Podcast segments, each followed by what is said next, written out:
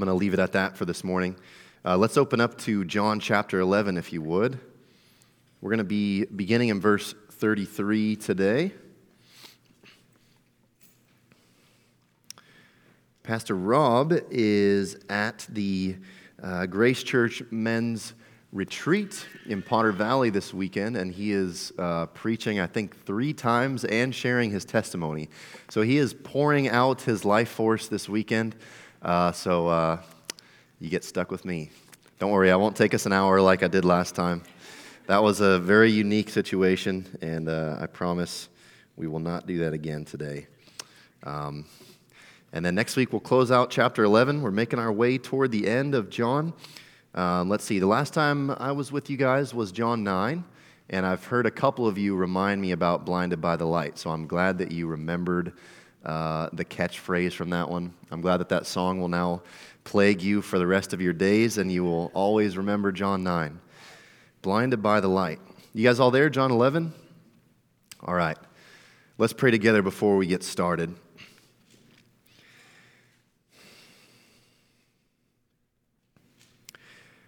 Father, thank you, God, that you have allowed us here to uh, behold the glory of your Son, that you have opened our eyes uh, to his wonderful majesty. God, thank you that we have come to know him, come to know him as Savior and Lord and friend and brother. God, thank you that we sit here today at perfect peace with you because of what he has done. Thank you, Father, that you have gathered your saints here again we're so grateful, Father, to be able to come together and to sing to you and to celebrate what you've done and to have communion with your body and with you. We thank you, Father, that you have removed our sin from us and you've cast it away, and that we stand perfected before you, washed in the blood of your Son. And we have so much to be thankful for, God. We thank you that you have raised us to life, and we reflect and rejoice in that this morning. We ask that you would encourage us and challenge us and strengthen us through the message of your word. Father, would you please speak through me, God, uh, your great and wonderful promises. Father, would you instruct us and would you help those who are weak and weary this morning, Father? Lift our eyes to gaze upon you as we open your word. In Jesus' name, amen. Amen. So we're going to cover 11 verses today verses 33 through 44. And for you uh, faithful note taking folk, today's message is entitled, Oh, I gave the media team a different title. Okay, the, the care and the power of the Savior. The care and the power of the Savior. That's the title. I've got a different one on my notes, but I changed it at the last second. I think it's more fitting. The care and the power of the Savior. And so, as we make our way toward the close of chapter 11, uh, as Pastor Rob put it in the beginning of the chapter, the stage has been set for God's glory. You guys remember that sermon? The stage has been set for God's glory. And Jesus is about to perform, as you guys know, the most shocking and incredible miracle. This is sort of the capstone on his public ministry. The raising of Lazarus is his final, his ultimate sign before his own resurrection from the dead and it is a precursor of what is to come. It's a precursor of what is to come. It's a, it's a prototype, so to speak, of what is to come for all of us. And it is an undeniable defense of his claim that he made earlier to have life in himself, right? As he told Martha in verse 25, I am the resurrection and the life. And so today, he's going to prove it. He's going to back up his claim. And Jesus is uniquely the only person in all of history to be able to support the claims that he makes. There's some lofty claims in the book of John, are there not? I think we've covered six of them already the bread, the light, the life. And many men throughout history, some even in the scripture, have imagined themselves to be gods on earth or to have special access to supposed deities and their supposed powers. But there is only one whose incredible claims match his incredible actions. Amen? There is only one who makes these claims over and over and is able to carry it out. He says repeatedly, My works testify of who I am. If you won't believe my words, believe the works that I do. These are the works that only God is able to perform.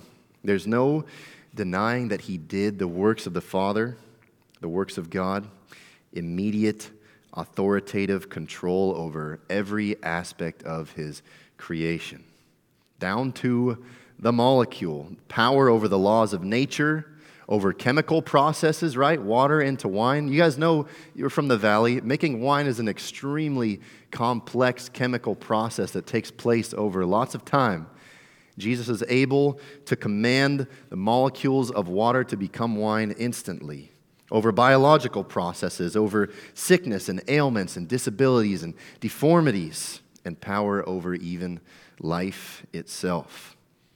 Have you guys watched um, the, the Avengers movies? Just smile at me if you have. Yeah? Okay, you're familiar. So even, even Hollywood and all of its lofty imaginings, even, even Hollywood cannot conceive of such a being that is so powerful. They can't put this kind of being in the movies because it just won't work. He's too powerful to even be conceived of. He's the, he's the creator of all things. All, all things in the movies, they trace their power back to something. But in reality, in the real world, the God of the universe is powerful beyond human comprehension. And that's important for our text today because this text is not only about his power, but it's about his care for his people. Now, when we consider this glorious God, uh, his, his greatness, so to speak, can really throw our minds for a loop if we think on this. And it can, if not corrected by the scriptures, it can distance us from him in our thinking.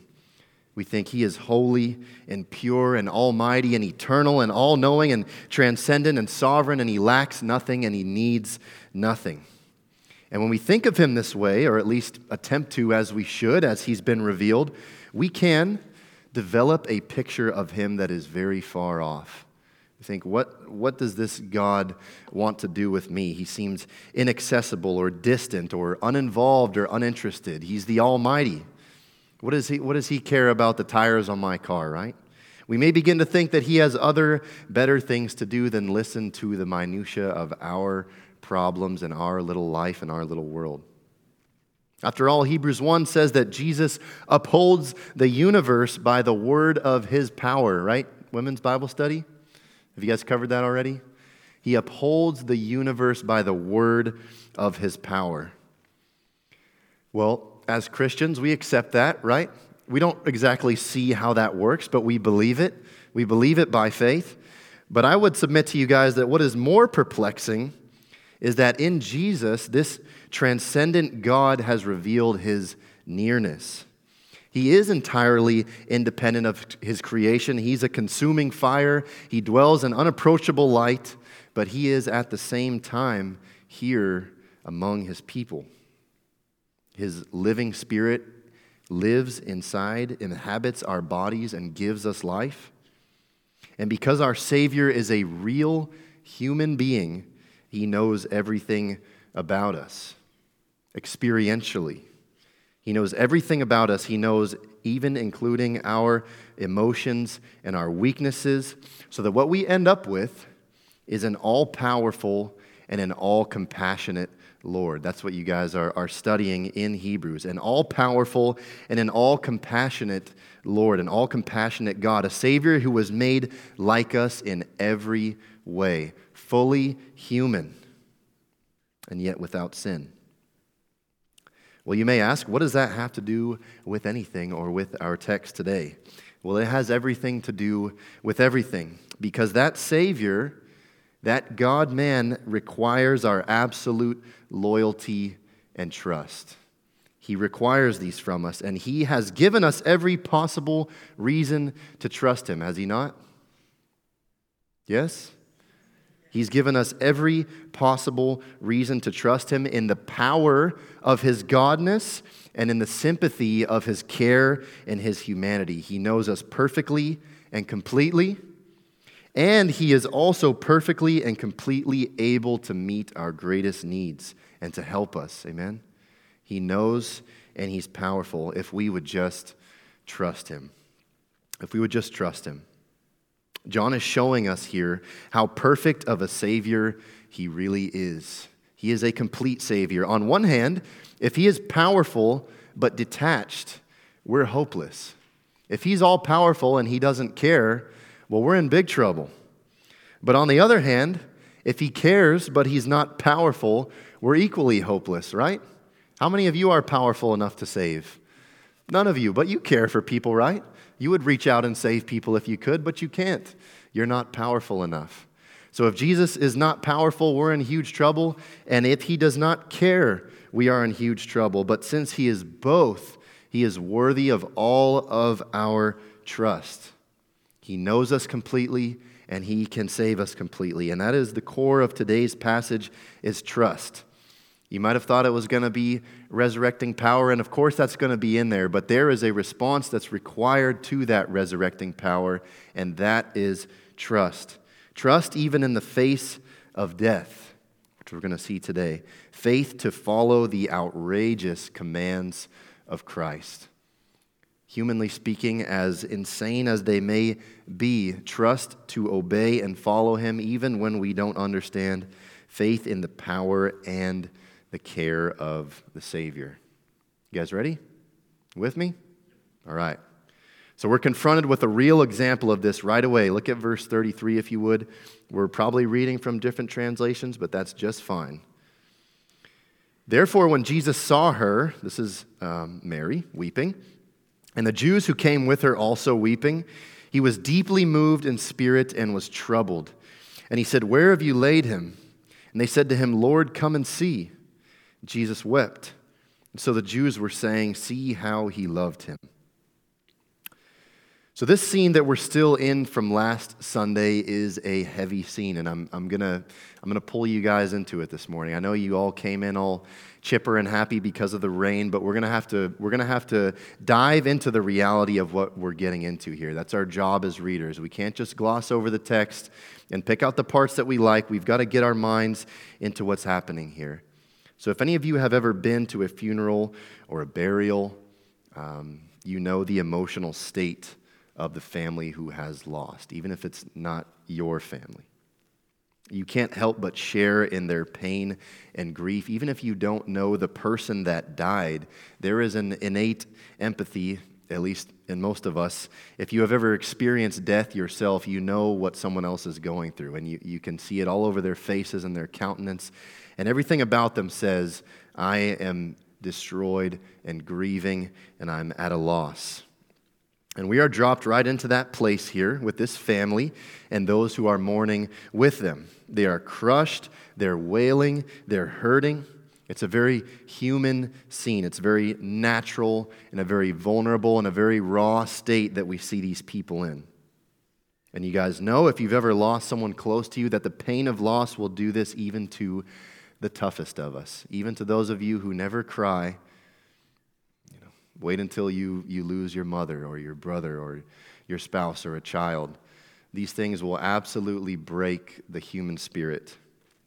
And now, as this lamenting is going on, Jesus is present. He's there with them and he's taking it all in. And far from the stoic and cold and emotionless response we might expect from a transcendent and all knowing God, we find the humanity of Christ is on full display here. It says he was deeply moved in spirit and was troubled. Now, we'll examine his response a little closer, but just on a very basic level, guys, a very simple reading of the text.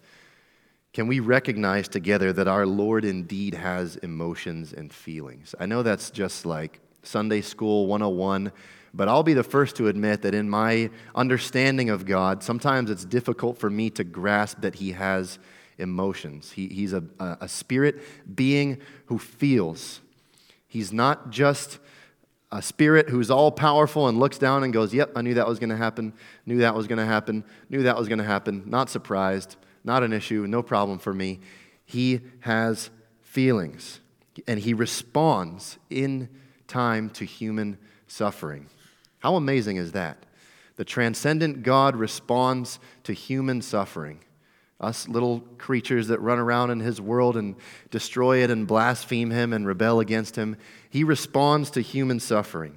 And not only that, he entered into it himself in space and in time. The one through whom all things were created is also the one who weeps with those who weep. Isn't that amazing? He weeps with those who weep. So when you find yourself stricken and afflicted and mourning and broken, as difficult as that situation is, as difficult as it is to see clearly during that time, we must believe that He has not abandoned us. He is not far off, He is not distant. He is near, He feels, He understands, and He requires faith from us. He requires faith. And faith involves believing His word. Amen. It involves believing his word despite what we see, despite what we feel. We have to believe that his word is true. And he makes it plain to us that he not only knows our misery, but that he took it all upon himself in ways that we can never comprehend. Jesus has experienced every human emotion to a degree that is beyond what any human being has ever experienced. He is a perfect and compassionate Savior. He knows. When we are grieving, we need to believe that. We need to know that. We need to believe that. He knows and He cares. He clothed Himself not only in human flesh, but He clothed Himself in human feeling. Now, interestingly, here, there is more to his response than just sorrow.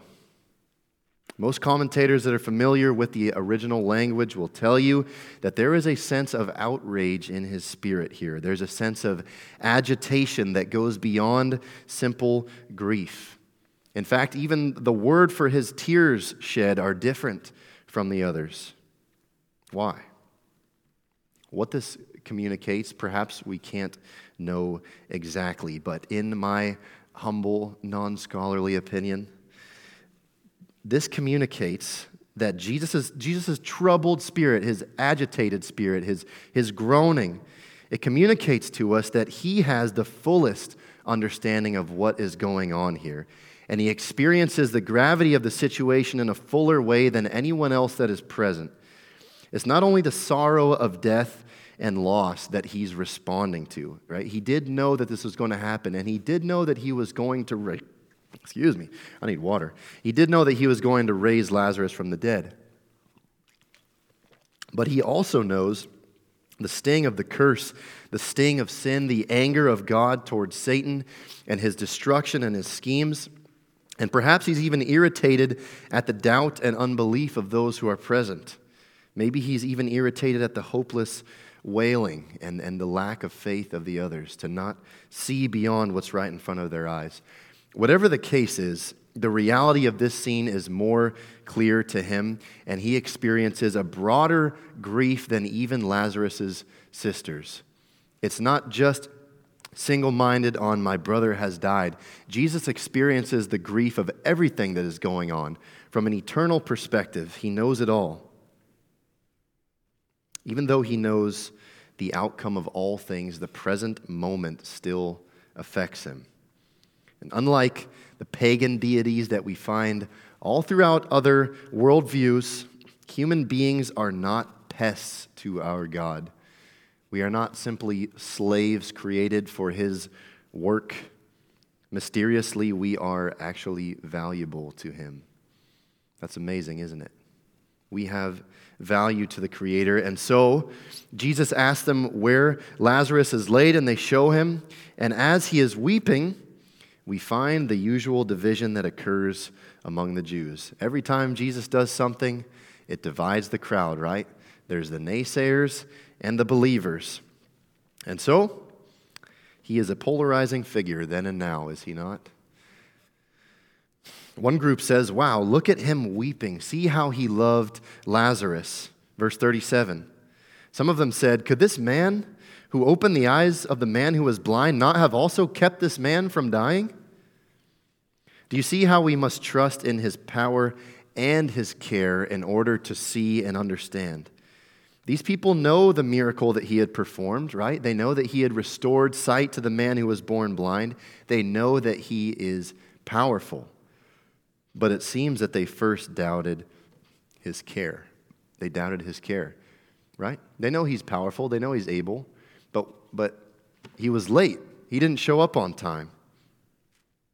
I think we are very prone to, to this error. We have no problem affirming Jesus' equality with the Father, and we affirm his miracles and his power to save. Because again, intellectually, Christians, we, we believe these things to be true, but when the rubber hits the road, do we believe that He cares for us in every moment? Do you believe that He cares for you right now? Do you believe that that immense power is at work on your behalf? Do you believe that He has the power? Sure. Do you believe that that power is working for you right now? Do we actually trust Him? Right here and right now with every circumstance that's going on in our lives. Not just to save us from wrath on that day, but to deliver us today, right here, right now. Do you trust Him in that way? So these people were confused. Why didn't Jesus come earlier and save his friend? Here's a good one for you. If he loved him so much, why didn't he blank, right? If he loved him so much, why did he let him die? If God is love, as you Christians say, then why does He allow these things to happen?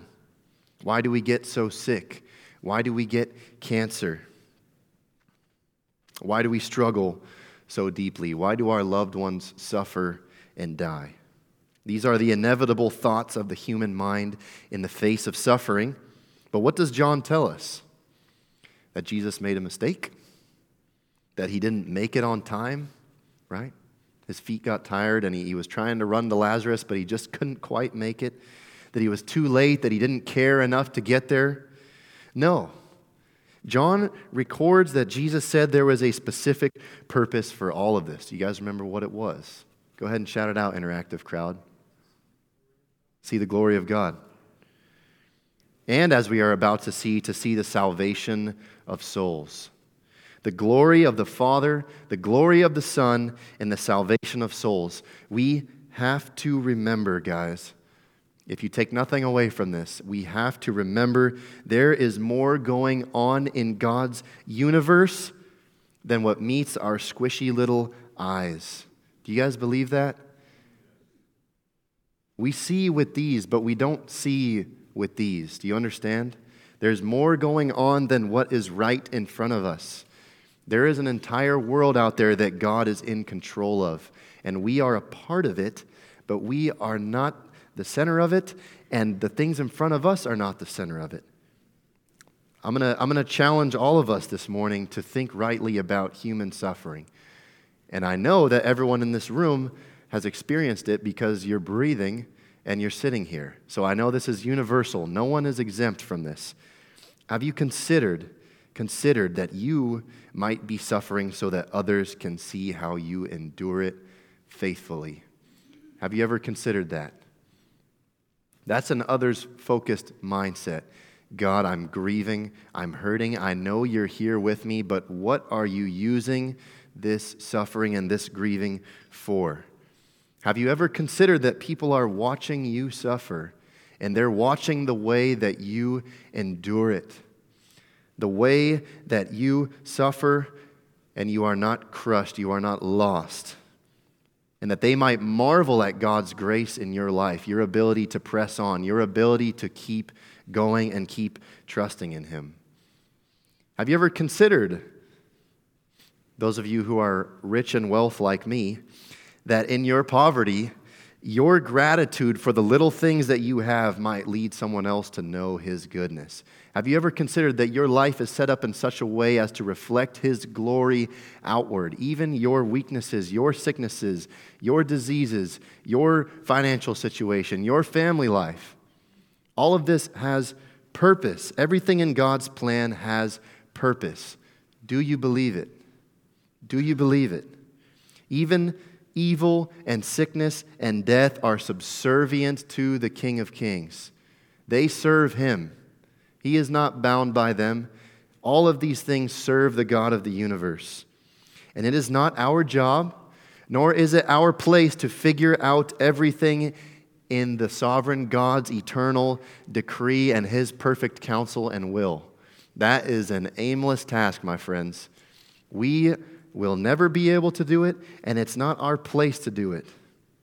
Our job, our place is to be faithful with what is in front of us, to endure suffering with patience, to rejoice in Him always, to receive good from Him, to receive calamity from Him, to be thankful, and to trust Him as a child trusts its father.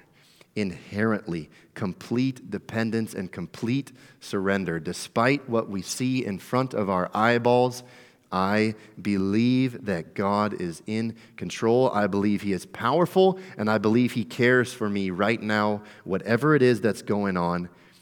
I have to override my human thinking that God has cast me aside and believe that He is using all things for His glory, for my good, and for the salvation of souls. That's what God is doing in the world. Do you guys believe that? We have to trust that He cares for us and we have to trust His power. We can't just believe that He cares, we have to believe that He's able to do something. Verse 38. So Jesus, again, being deeply moved within, again, this is more than just sad, this is all encompassing, deeply moved, came to the tomb. Now it was a cave, and a stone was lying against it. Jesus said, Remove the stone. Remove the stone. And Martha, the sister of the deceased, said to him, Lord, by this time there will be a stench, for he has been dead four days. All right, hopefully your guys' breakfast is digested now. Because again, we have to look at this carefully. So we come to the tomb, it's carved into a rock or it's a natural cave, and it's sealed with a big stone. And it's sealed for good reason. It's sealed for good reasons to keep out grave robbers, right? To keep out the stench of putrefaction that's inside the tomb. There's lots of reasons that there's a big giant rock covering the entrance to this. It's there intentionally. It didn't roll itself there, they put it there. It's to keep people out and to keep stink in. You guys understand that? Now, again, consider the reality of the situation. Jesus is making an outrageous request here. We've got to put ourselves in the shoes of the family. He is asking for this stone to be removed from Lazarus' tomb, where it's supposed to stay, and there would not be a rational reason on earth to do this. Why? Why on earth would you remove the stone to let out the air of a decomposing body? And this is intentional. Jesus does not make mistakes. This is why Jesus waited two extra days before coming, right? He said he heard Lazarus was sick and he goes, All right. So what's for lunch, right? We're going to hang out here for a couple days and then we're going to make our way over there. It was to produce this exact moment here where Lazarus is dead. And I mean dead, dead. He's not just kind of dead, he's not freshly dead and, you know, lukewarm. He is dead, he's decaying, he reeks of rotting flesh. That's what's going on here. The Jews did not go to great lengths to preserve bodies, right? They didn't mummify people. They wrapped their bodies in spices to cover the smell of the original decaying process, and that's it. Let them go. Seal that bad boy, right? Airtight. So, in essence, what Jesus would be requesting here is the nastiest open casket funeral. That's, that's basically what he's saying. Can you imagine having a body sitting for four days and then everyone come up and have a look see, right? It's, it's shocking. We all love our families, but we don't want to smell their decomposing bodies four days later. And this is from a human perspective, this is, this is absurd, right? It's crazy. But, brothers and sisters, it is no longer our place to see things from an earthly perspective, is it? We have been given eyes to see, and we must see through the eyes of faith, not just the squishy balls in our head. Through the eyes of faith, we have to defer our understanding to Him. Lord, you know all things. What do I know? Two plus two, it's most likely four, according to what history has told us. I could be wrong. It's not, it's not said specifically in the scripture that two plus two is four. We believe God is reasonable and rational. But what do I know? If God says roll the, roll the stone away, what are we going to do? Roll it away. God has commanded us to do things that are 100% opposed to earthly wisdom. Now, this is obviously an extreme example. This is, this is a miraculous example. But in our day to day doings, in our normal lives, God is asking us to do things that are absurd to the world. These are the things that the world sees and says, this is insane. Why would you give a third of your income to either the church or people in the church? Why don't you just keep it and buy cool stuff, you know? What's the matter with you? Why would you do that? All they do is lie and, and uh, you know, pilfer people and take advantage of them anyway. All they're doing is propagating some, you know, fairy tales about the guy in the sky, right? Why would you do that? Why would you do that? Why would you give up your time and your resources and your energy to try to convince people to believe some story about some Jewish guy that died 2,000 years ago? You guys are nuts. Why would you do that? That's exactly what he's doing here. He is requesting something that is unthinkable. And in everyone's eyes here, we see from the text, the time for miracles has passed, right? The case is closed, so to speak. The chance to save Lazarus has passed. He's gone. There's nothing left to be done. See, some, some, some doubted Jesus' care, but surely Martha knew his love for her brother, right? The sisters knew that Jesus loved Lazarus. But what she doubted was the extent of his power. Not the extent of his care, but the extent of his power. They knew that Jesus could have healed Lazarus. There's no mistaking that. He had healed all kinds of people. If only he were still alive, he could have saved him, right? If only you were here on time, you could have reversed this. But what they did not see, what they did not see was that Christ came to win the war against death. He came to beat the undefeatable enemy. He came not to overthrow Rome, but to overthrow the great tyrant that has ruled over the earth, the reign of sin and death over the face of the creation since Adam's fall.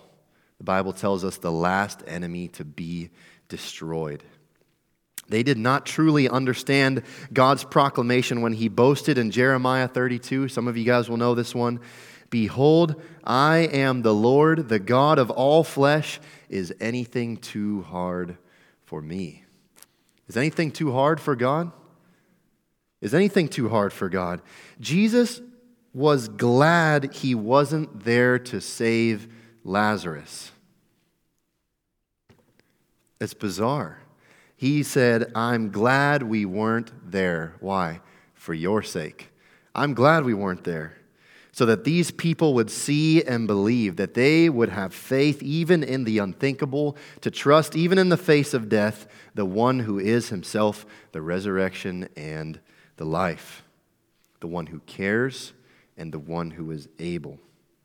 I couldn't help but think of Abraham, who goes down in history as a man who believed God, right? Abraham believed God and it was accounted to him as righteousness. He believed the promises of God. You guys remember Genesis 22? God told Abraham to sacrifice Isaac his beloved son, the son of promise, the son that God himself had promised him. And what did Abraham do?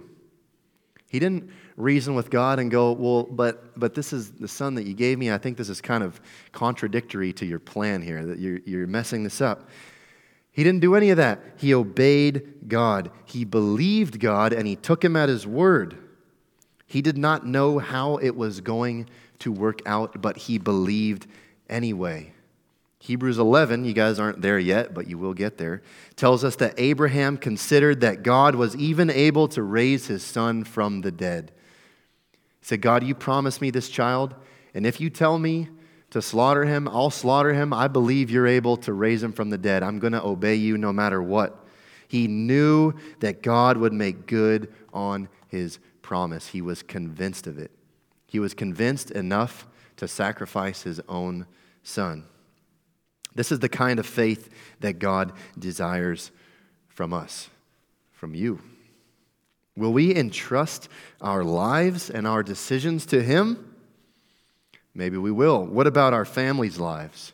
What about our brothers, our sisters, our spouses, our friends? What about our children? Are they ours or do they belong to Him? Do we believe that He knows what He is doing? Or do we accuse Him of making mistakes or turning His face away? Do we trust Him in the unthinkable commands that He has given us?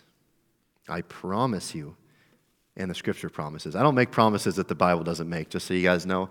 I promise you, the word promises you, if you do, if you do trust Him in this way, you will see things that were otherwise impossible to see.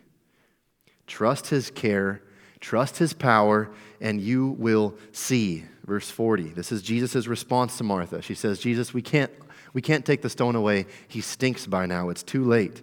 He said to her, Did I not say to you that if you believe, you will see the glory of God? And so, verse 41, they removed the stone. So Jesus persuades Martha to accept his command. And she and the others trust him enough to simply do what he says here. They remove the stone, and his words are a promise and a challenge and a light to us even here and now. If you believe, you will see the glory of God. If you believe, you will see. Faith is what opens our eyes to his miraculous power. Right? When we, when we interact with unbelievers and we say, well, just look at this world that God has made. Look at the creation. Look at the, look at the human body fearfully and wonderfully made. Look at all the systems that work together in perfect harmony to create life. And they go, yeah, yeah, it's pretty cool. That's pretty wild that that was an accident, isn't it? And we go, no, no, no, no, no, no, no. This is, this is God's creation. Look at it. It's a, it's a finely tuned machine. And they go, Yeah, isn't that wild? What a crazy accident. We go, No, no, no, no, no. Look, look, look at his word, look at his promises, look at his faithfulness. They go, Yeah, I guess I don't I don't I don't really I don't see really what you see there. You know, I don't I don't understand. It seems like a bunch of fairy tales. I don't see, I don't understand. We're all looking with our eyes at the same stuff. Right? We're all looking at the same evidence. We all see the same world. We all see the same fossils, right? This one kind of looks like some scattered bones of something looks like a monkey, but this one a little human like. It's the missing link. There's one, right? There was a bunch of monkeys, and then there was one thing that was a monkey like human, and then the humans just exploded. See, can't you see the evidence? It's right in front of you. Can't you see it? We see, but we do not see if we do not see by faith. Faith opens our eyes to the glory of God. Amen? Faith prepares the way for his glorious work in our hearts and in our lives and in our sight. If we believe in him, of course, we will first see his glory through resurrection, right? The resurrection of our own spirits. He raises our dead spirits to life.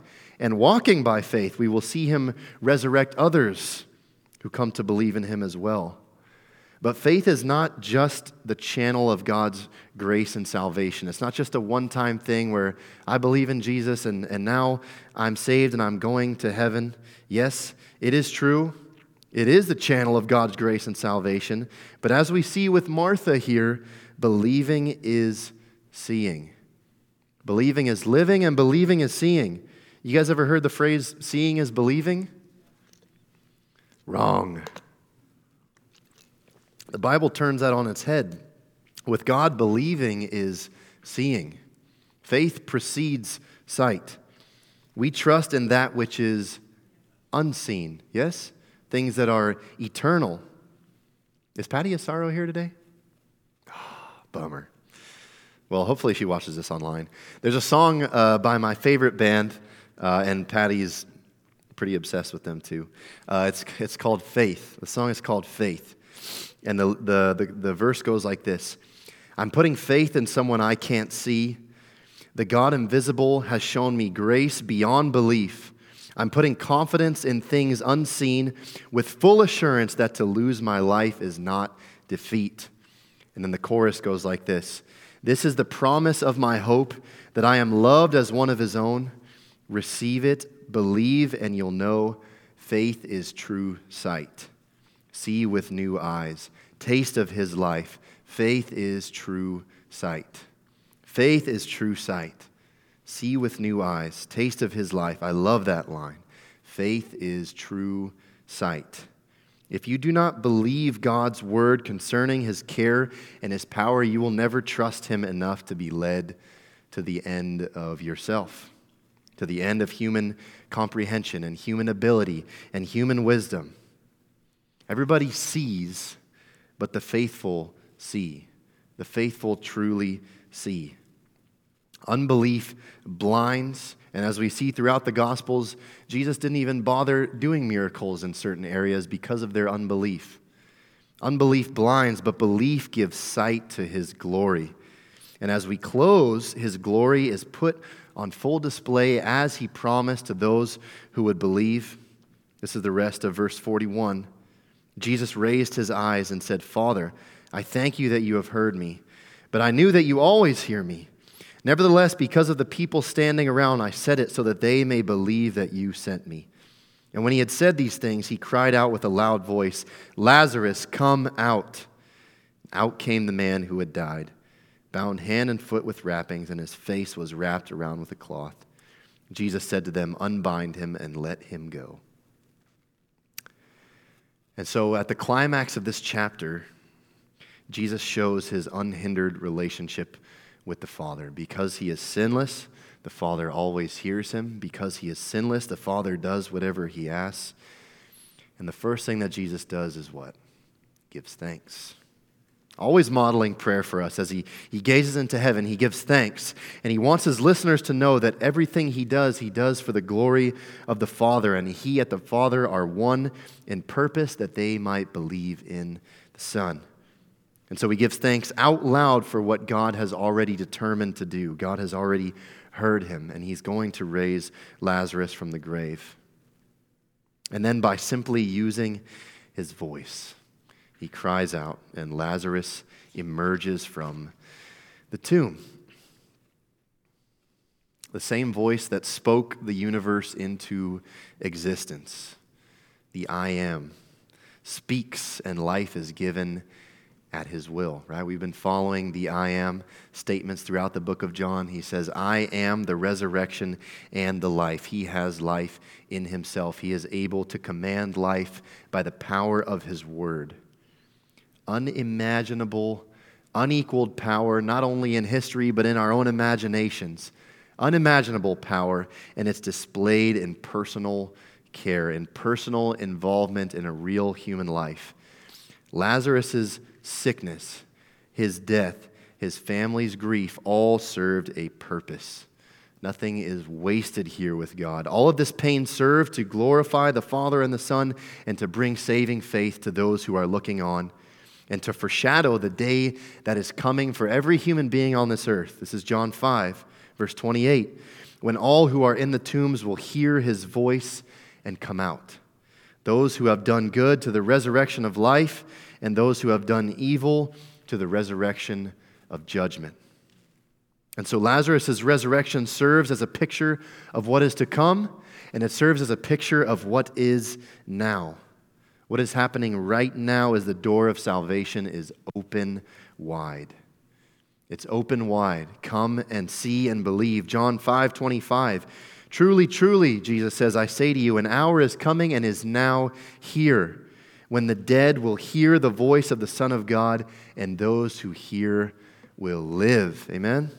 Those who hear will live. Jesus' voice through his word and through our proclamation of his word goes out into a world that is dead in sin, entombed, decaying, wasting away, growing smellier and smellier by the day as the rottenness produces more and more evil and sin. And those who hear his voice crying out to them, I am the way, the truth, and the life. I am the resurrection. No one comes to the Father except through me. Come to me that you may have life. Those who hear and believe in him will be resurrected in a moment from spiritual death to life. They will be raised from the grave by the voice of the Savior. All it takes is to hear the word of Christ and to believe, right? Faith comes by hearing. The one who cared so greatly for his sheep, the Savior, who cared so greatly that he, the eternal Son of God, one with the Father, one with the Spirit, put on a mortal and human body and endured human grief and suffering and died a human criminal's execution, being made like us in every way except without sin, in order to pay for our evils. And in so doing, he has robbed the grave of victory. You guys believe that? He didn't come not knowing what to do. He didn't come to Lazarus' tomb cowering and afraid. He came as a conquering champion. He came to defeat death through his own death and his own resurrection, and he has conquered. Amen? He rose in power, he rose victorious, he completed his mission, he finished it, and the grave, we are told, could not hold him. And so John wrote that we would believe in him. If you hear his voice today, do not harden your heart against him. He is a mighty Savior. He is one that cares for you, and He is one that is powerful enough to raise you from the dead. Trust in Him. Trust in Him. There is coming a day when every person will be resurrected. Those who have trusted the Savior to eternal life and joy and peace with Him, and those who have rejected him to eternal judgment. Eternal judgment. Not a one time payment, not annihilation, not destruction in a moment. We don't cease to exist. Eternal judgment. There is coming a day when God's wrath will be poured out on this earth and its inhabitants. And that day will come like this unexpected. Are you ready for that day? Are you ready for that day? There is a day when that resurrection will happen, but there is also a resurrection that is here and now for those who will heed his voice and live. And if you have trusted him, if you have trusted him this morning, I hope that that's all of you. If you have trusted in this Savior, remember in whom you have believed. Consider these things. Your doubting, though we all doubt, your doubting will only keep you from seeing him as he is. Remember that he is the God man. He is the God man. He is the only unique God man. He is at the same time completely sympathetic and completely holy. He has complete understanding, and yet he can still require complete righteousness and perfection from us. He is completely transcendent and he is completely present. He is all that we need. He's all that we need. Not in some unsearchable metaphorical sense. He truly is all that we need. He is God and He is man. Whatever, friends, you are anxious about right now as you sit in your chairs, cast it upon Him. If He cares for us enough to be tortured and killed and drink the wrath of the Father, and He is powerful enough to raise the dead with His voice, then what do we have left to fear? What do we have left to worry about? What uncertainties can stand before the God man. He cares enough to lay his life down, and he's powerful enough to take it back up again. Trust him. Trust him. Whatever you are grieving right now, remember that he entered into our grief and he shared it. A man of sorrows, yes? Acquainted with grief, he knows. He knows grief more than we will ever know, and he is powerful enough to use grief for your good and for his glory and the salvation of souls. Amen. He is using it all. Give your grief to him, cry out to him, and entrust it to him. Believe that he is working in the midst of it. Believe that he is for you. This God is for you. And believe that he has a purpose for suffering. Jesus' suffering was the ultimate suffering, and it served the ultimate purpose, didn't it? How much more shall his servants suffer and expect that suffering to be used for his purposes? We are not above our master, are we? If he suffered, we will suffer too. He entrusted himself to the Father, he entrusted himself to the one who judges righteously. Father, your will be done, not mine. If you believe him in this way, you will see his glory in your suffering, despite your suffering. God, thank you, Father, that you are a God who cares for his people. Thank you, Lord Jesus, that you are a shepherd who cares deeply for his sheep. We thank you, Lord, that you are our great protector, that you not only care for us, but that you are mighty and powerful, that nothing can snatch us from your hand. No one can overrule you. No one can kill the God man and hold him in the grave. No one can take his sheep away from him. We thank you, Lord, that though we struggle and suffer and stumble, you are ever with us, you are ever for us, and you are ever conforming us into your image, and you're using pain and suffering to do it. We believe, Lord, that you suffered much and you suffered for us. So, how shall we not receive suffering also from your hand? Help us to remember that you care and that you are powerful, that you are a perfect Savior. We rejoice in you this morning. We give thanks and we lift our voices once again uh, to sing to you. We give thanks in Jesus' name. Amen.